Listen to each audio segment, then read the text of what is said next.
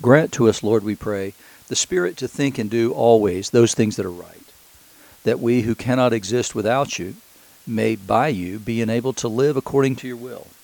Through Jesus Christ our Lord, who lives and reigns with you in the Holy Spirit, one God, forever and ever.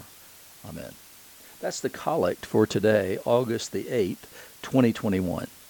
You're listening to Faith Seeking Understanding, and I'm your host, John Green. Thanks for being along. We're continuing in the Revised Common Lectionary today, and we're in Psalm 130, 2 Samuel 18, 5 to 33, Ephesians 4:25 through 5:2, and the Gospel according to John, chapter 6, verse 35 to set the context, and then verses 41 to 51. Thanks for being along today.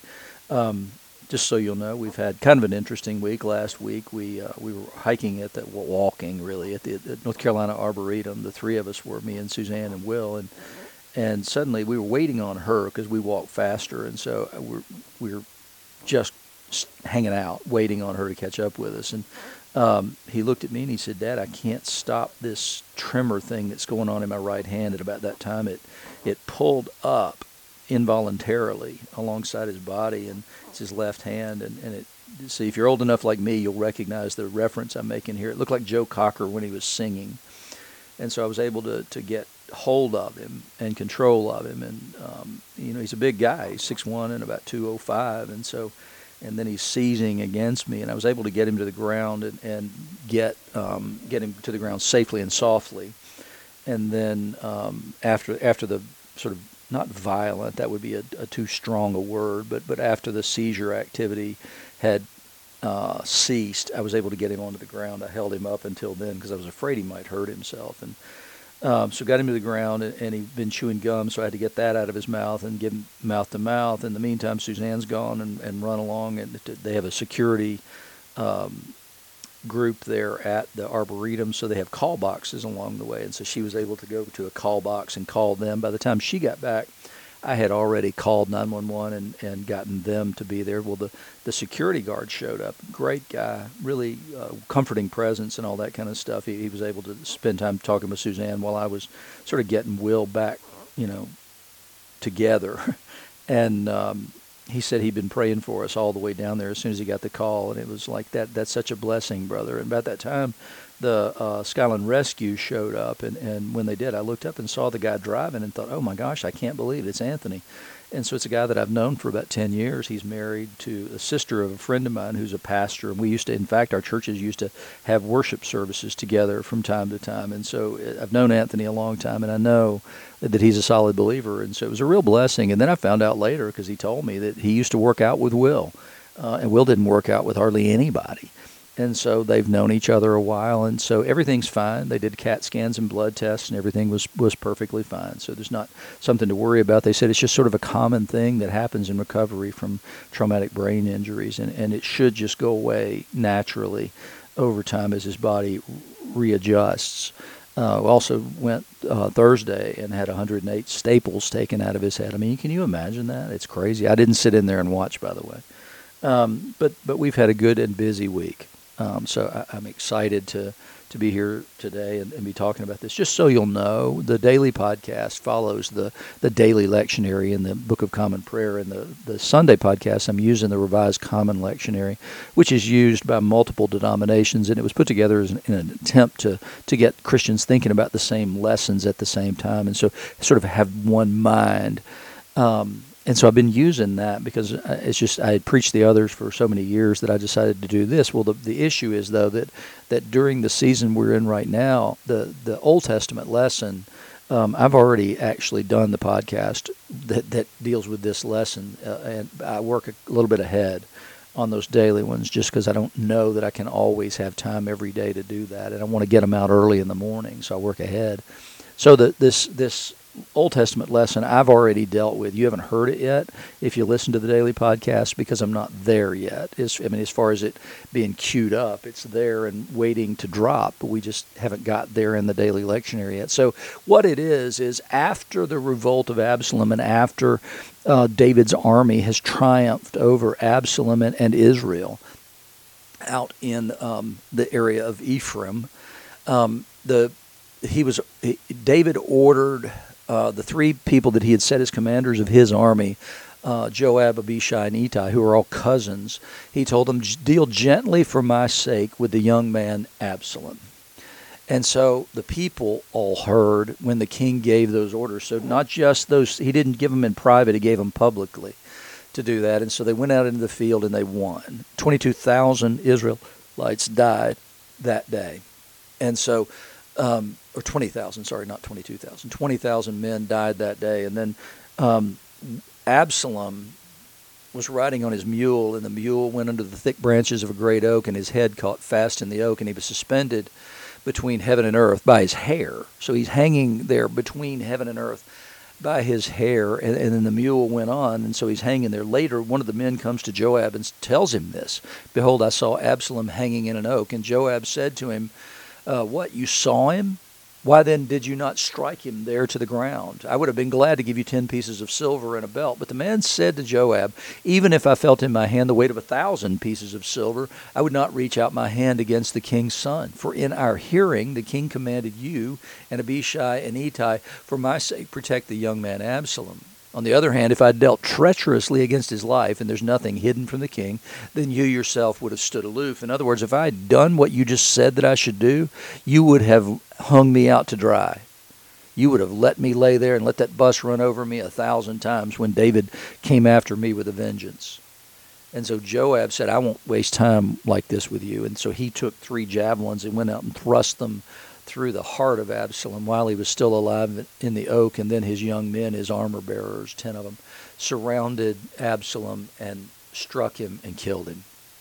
So then Joab blew the trumpet, and the troops came back for pursuing Israel, for Joab restrained them, which is exactly what Joab said, or the people said would have happened had David gone out with them. That, that they didn't care about anybody but David. As long as they had the trophy, then everything was perfectly okay. And so they urged David not to go for that reason. And so Absalom didn't have counselors that told him not to go. And, and we see here that he was exactly the prize that Joab wanted. Now, he was the ringleader, certainly.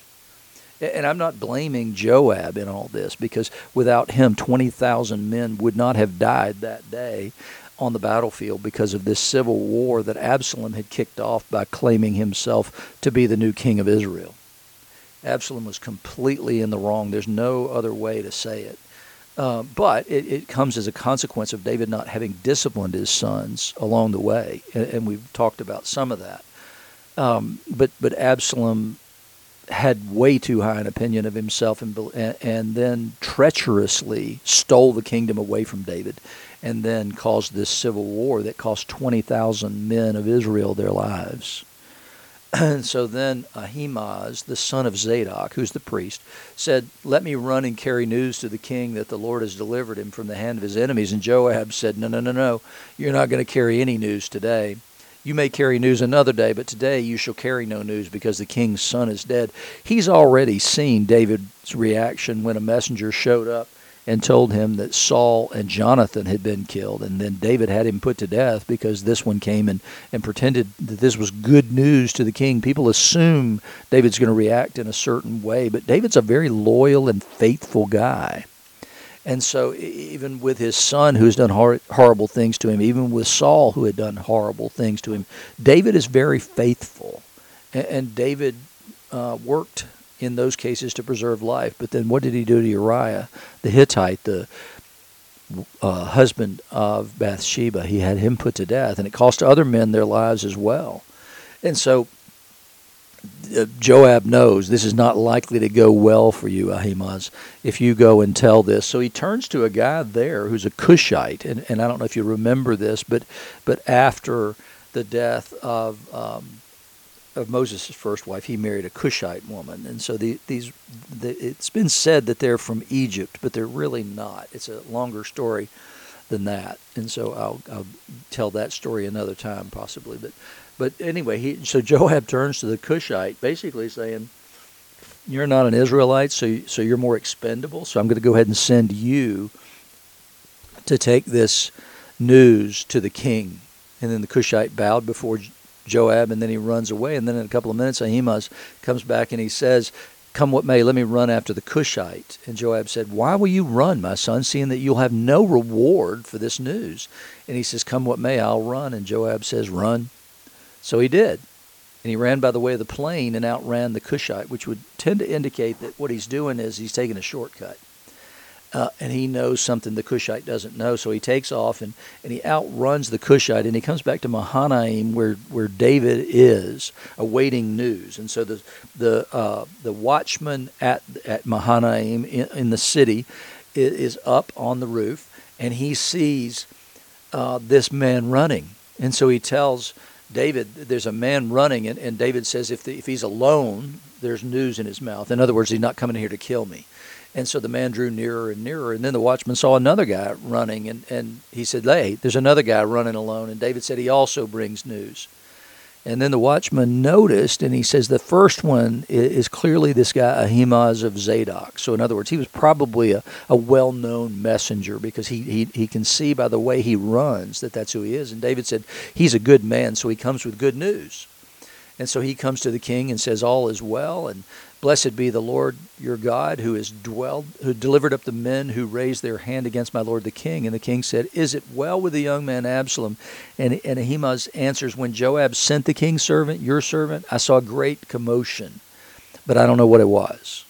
In other words, I, I, I, there was just a lot of noise and ruckus, but I'm not sure what was going on there. So David says, You turn aside and stand right here. And so he stands there, and then the Cushite comes and says, Good news for my lord the king. The Lord has delivered you this day from the hand of all those who rose up against you. And, and the king said, Is it well with the young man Absalom? Which is exactly the same way he phrased it with Ahimaaz. And the Cushite answered, May the enemies of my lord the king and all who rise up against you for evil be like that young man. So he would wish on enemies and those who rise up against David the, the same fate that Absalom has had. And so the king was deeply moved, went up to his chamber over the gate and wept. And as he went, he said, O my son Absalom, my son, my son Absalom, would I have died instead of you, O Absalom, my son, my son. So even though he's led the revolt against him and the rebellion against him, David's still leaning back and leaning into the relationship that he has with Absalom in the same way that, that Moses or that Abraham does as he goes up the mountain with Isaac. And, and, and Isaac responds and says, My father. And, then you can see that, that Abraham had distanced himself a little bit from that relationship because he was moving up there to go and do what he had been commanded to do, which is to put him to death and sacrifice him to the Lord. And so when he calls him father, it's at that point that that Abraham is sort of recalled to himself and, and calls him son again. And, and so that relationship uh, is, is so strong that no matter what, then there's a there's a pain, no matter how much he's revolted against him, and, and, and I can I can relate to that, you know, because my son my sons over time, just like I did with my parents, caused me a lot of pain and difficulty, and and sleepless nights, and um, no matter what, they've continued to be my sons. I mean, even if we have to exercise tough love with our children, we still have that same thing. I can remember going on a retreat um, shortly after I came to Asheville. I went on a retreat with my little network of, of guys and our and we were staying at a place at a cabin. And as we got there I, I was looking at the pictures on the wall and I said oh my gosh is this guy is this the father of these these young people here? And, and my network leader said yes he is. And I said I know him I know them all. And I said that guy and I'm not going to name names but that guy was actually was sort of the, the hero of everybody. He was the perfect guy in college. He, he was a tennis player. He was in the be- he was the president of the best fraternity. He was a, a brilliant guy, and um, he had, he had a Bible study that was in my room my freshman year. Actually, we met in, in my room, mine and, and another guy uh, who is now a, a, pastor and the dean of a seminary down in Mississippi. And um, I said, this guy was just phenomenal. And he said, would you mind telling the owner when he comes to see us, would you mind telling him that? I said, no, why? And he said, because that guy, the son has been lost for many, many years, like a prodigal son. And, and I said, what's going on? And he said, well, he's had a drug problem and all this other stuff, and he hasn't seen him in, in decades now.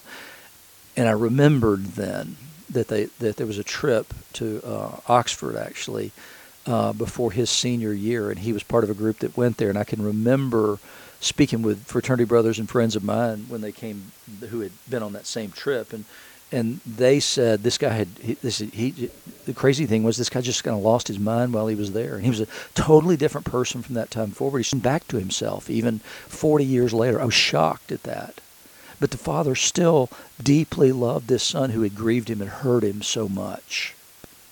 And so you can understand david's grief at this uh, at what's happened even though his son has caused him all of this pain uh, and so we, we're going to skip forward from there. We're going to go to the gospel next. And we're going to finish up with the um, with the epistle, which is sort of how the lectionary is designed to be used, is because it, it's to give the theology behind everything else and to give the application behind the other lessons. And so in, in this John lesson, what we've got is Jesus has just fed the 5,000.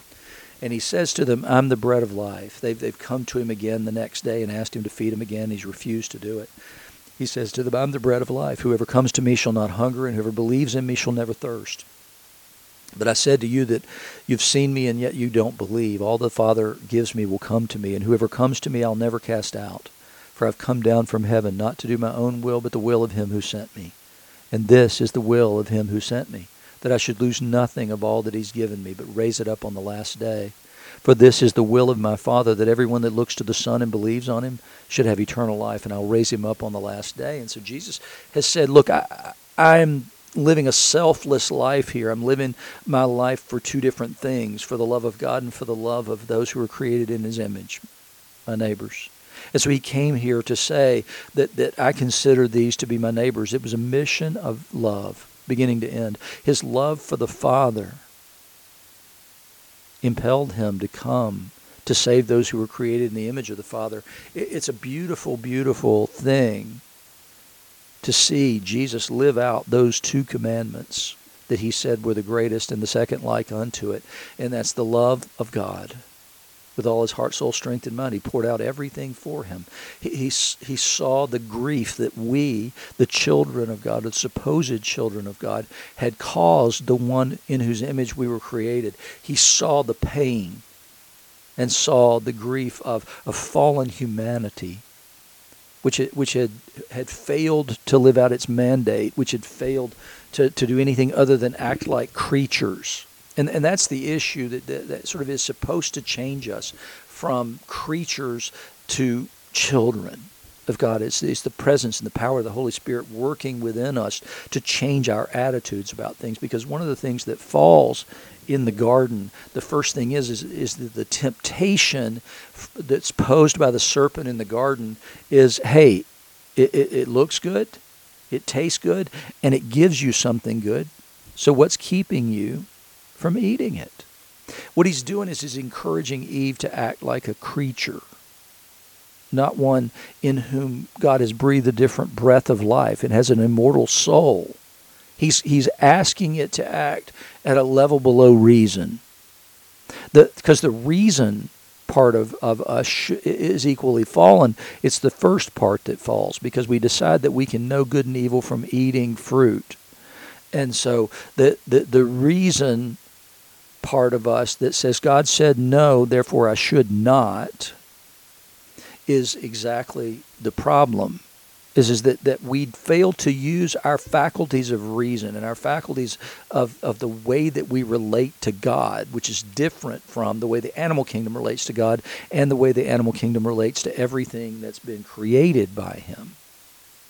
And so it's incumbent upon us to to live into a different way and to be different people. And so Jesus says, I'm the one that you need to eat of. I'm the bread of life. Whoever comes to me shall not hunger, and whoever believes in me shall never thirst. Extraordinary promises, but, but what he's calling us to is to, to live at a different level.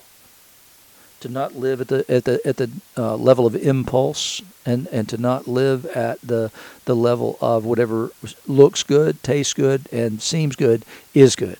No, it's to live at a completely different level. It's to be able to deny ourselves just the way Jesus did and to live our lives as sacrifices so that it's not our own needs that we set highest, it's God's will. And that's exactly what Jesus says. I've come down from heaven not to do my own will, but the will of Him who sent me. And we're to have the mind of Christ and have that same attitude about our own lives, believing that that there's more to come, so much more that we can't even begin to imagine it. And so Jesus is, is committed to doing the will of the Father, but the will of the Father is a commitment to us, those who he has created in his own image. And so after he tells this, though, the Jews grumbled about him because he said, I'm the bread that came down from heaven. It's a pretty big claim, right? I mean, because and then they go on to say, "This is what we know. Isn't this Jesus, the son of Joseph, whose father and mother we know?" How does he now say, "I've come down from heaven"? No, no, no. We know all these things, but surely they knew the story. Surely they knew the story of Jesus' conception. Whether they believed it or not, it's a totally different issue. But but his words would tend to validate that. But they've already rejected that story.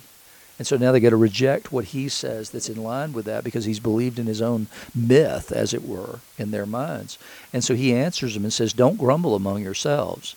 No one can come to me unless the Father who sent me draws him, and I'll raise him up on the last day. I mean, Jesus is, is speaking here of the resurrection, obviously. He's, he's going to raise us up. It's not the Father who's going to raise us up. Three different times he says that he will be the agent through which we are raised up at the last day. He's not saying there's multiple ways of being raised up. No, he's pointing to himself completely. I am the bread of life. Not I and others, but I and the bread of life. And so he said it's written in the prophets, and they will all be taught by God. Everyone who has heard and learned from the Father comes to me. This is uh, uh, one with what he's going to say in John 10, where he's talking about the sheep hearing his voice and they won't respond to the voice of another. He says, If you've been heard and and learn from the Father, if the Holy Spirit's working and active in you, you will come to me because you'll be drawn to me for truth and for life. He says, Not that anyone has actually seen the Father except he who is from God. He has seen the Father. Truly, truly, I say to you, whoever believes has eternal life, and I am the bread of life. You know, his claims are extraordinary. If you want to have life, he's saying, turn away from the fruit of the tree of the knowledge of good and evil and turn to me. If you want to know good and evil, if you want to, to experience good and evil, come eat the bread of life.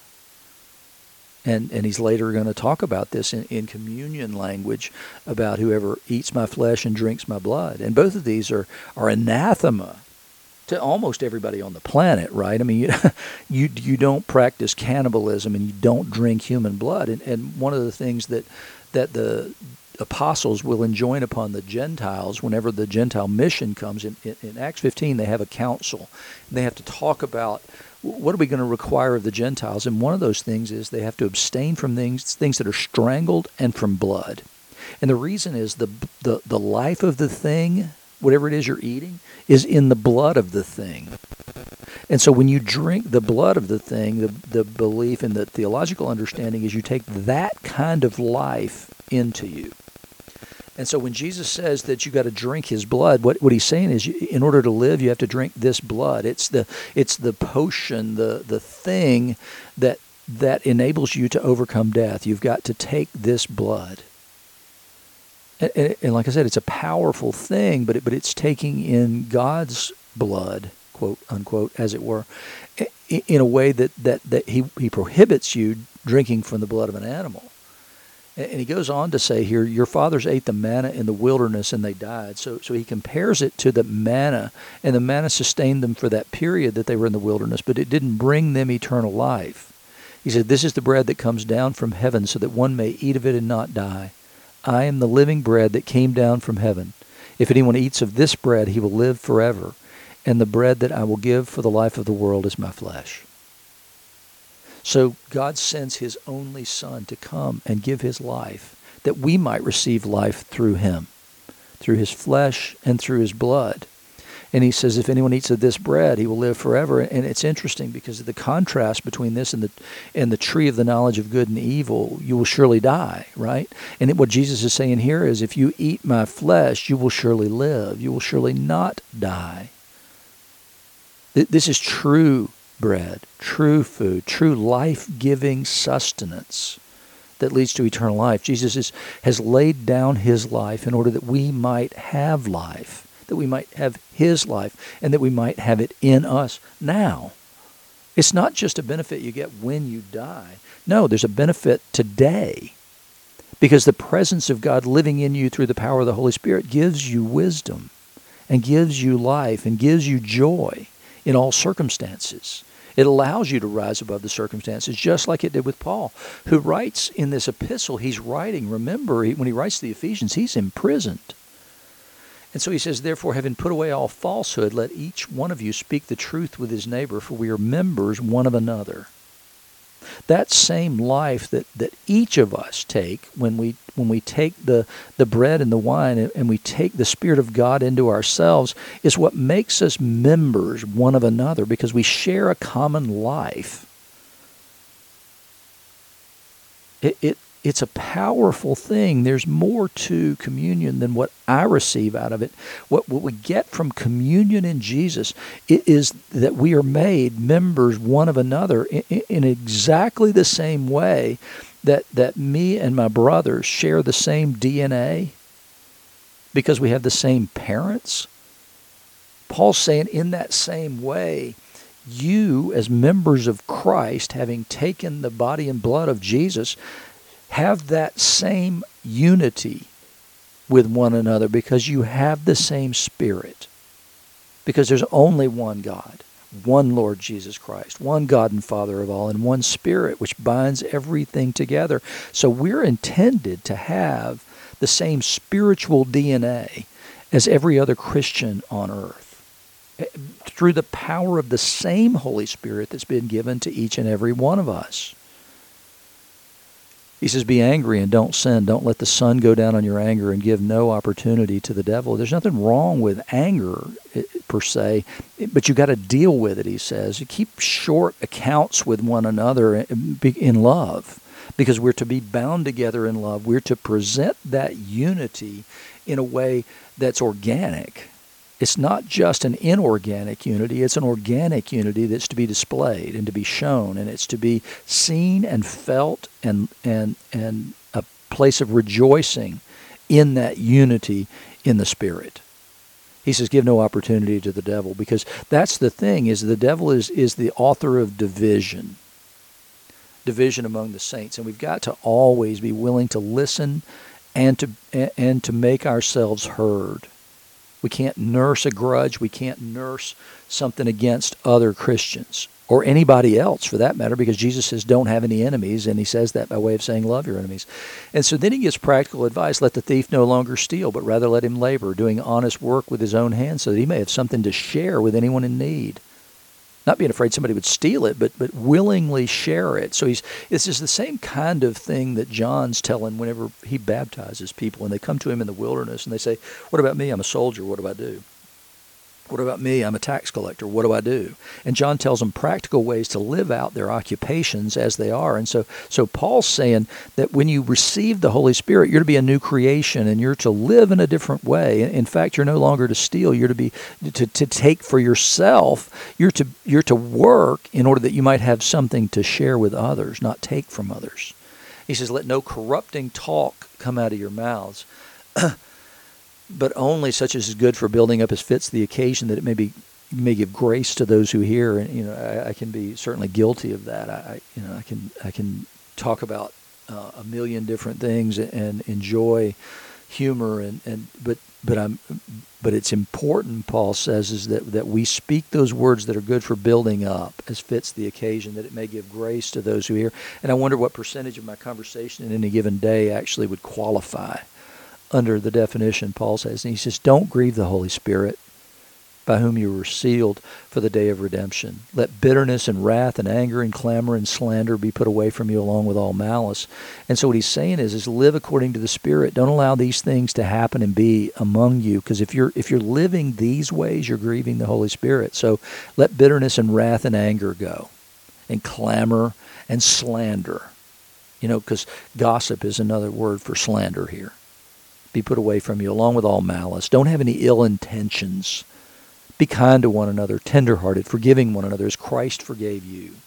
And that's an important concept that so many of us miss, and and and, and we nurse grudges, and we we fail to forgive one another. But uh, I've mentioned this before. There's there, we we talk about the difference between being children of God and creatures of God, and, I know there are people who take exception to that because they believe that because they were created in the image of God, they're also children of God. No, we're objects of wrath, Paul says, until we come into the Son, into Jesus. And we put our faith in his sacrifice on the cross and, and in his resurrection from the dead. So so the way that we deal with one another is different depending on whether we're dealing with brothers or whether we're dealing with those who are outside. And the reason we deal with those outside in a different way is we want to win them to Christ by being Christ like.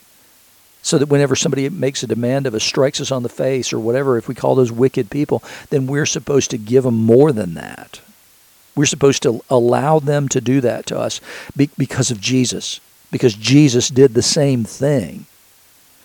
And so, but he's that's in in uh, Matthew five in the in the Sermon on the Mount. But in Matthew eighteen, he says, "When a brother sins against you, confront that." And it's for your good and the brothers. It's so that you might be able to forgive him by confronting the sin, and so that he might see his own sin. And so the way we deal with one another still is tender-hearted but it's, it's with an eye towards forgiveness. In the same way the cross says you can come to me and you can be forgiven for your sins. I loved you enough to die for you. Don't you think that you could come now and ask me for forgiveness and lay your sins here at the cross that you might receive forgiveness and Holy Spirit, that you might be a new creation? And that's what Paul's saying, that we're to treat one another in that way.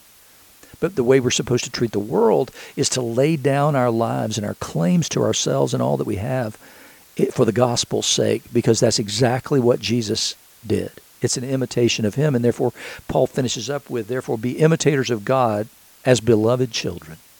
So you'd have the same mind of as Christ because you're a beloved child, as the same as the only begotten Son of the Father. You now have that same spirit enlivening you. Live from that spirit. Suppress, tamp down discipline that inner man and allow the Holy Spirit to control your actions. And he says, walk in love as Christ loved us and gave himself for us, an offer, a fragrant offering and a sacrifice to God. And those are the words that, that as a priest I would speak to the congregation right when we began to take up the tithes and offerings.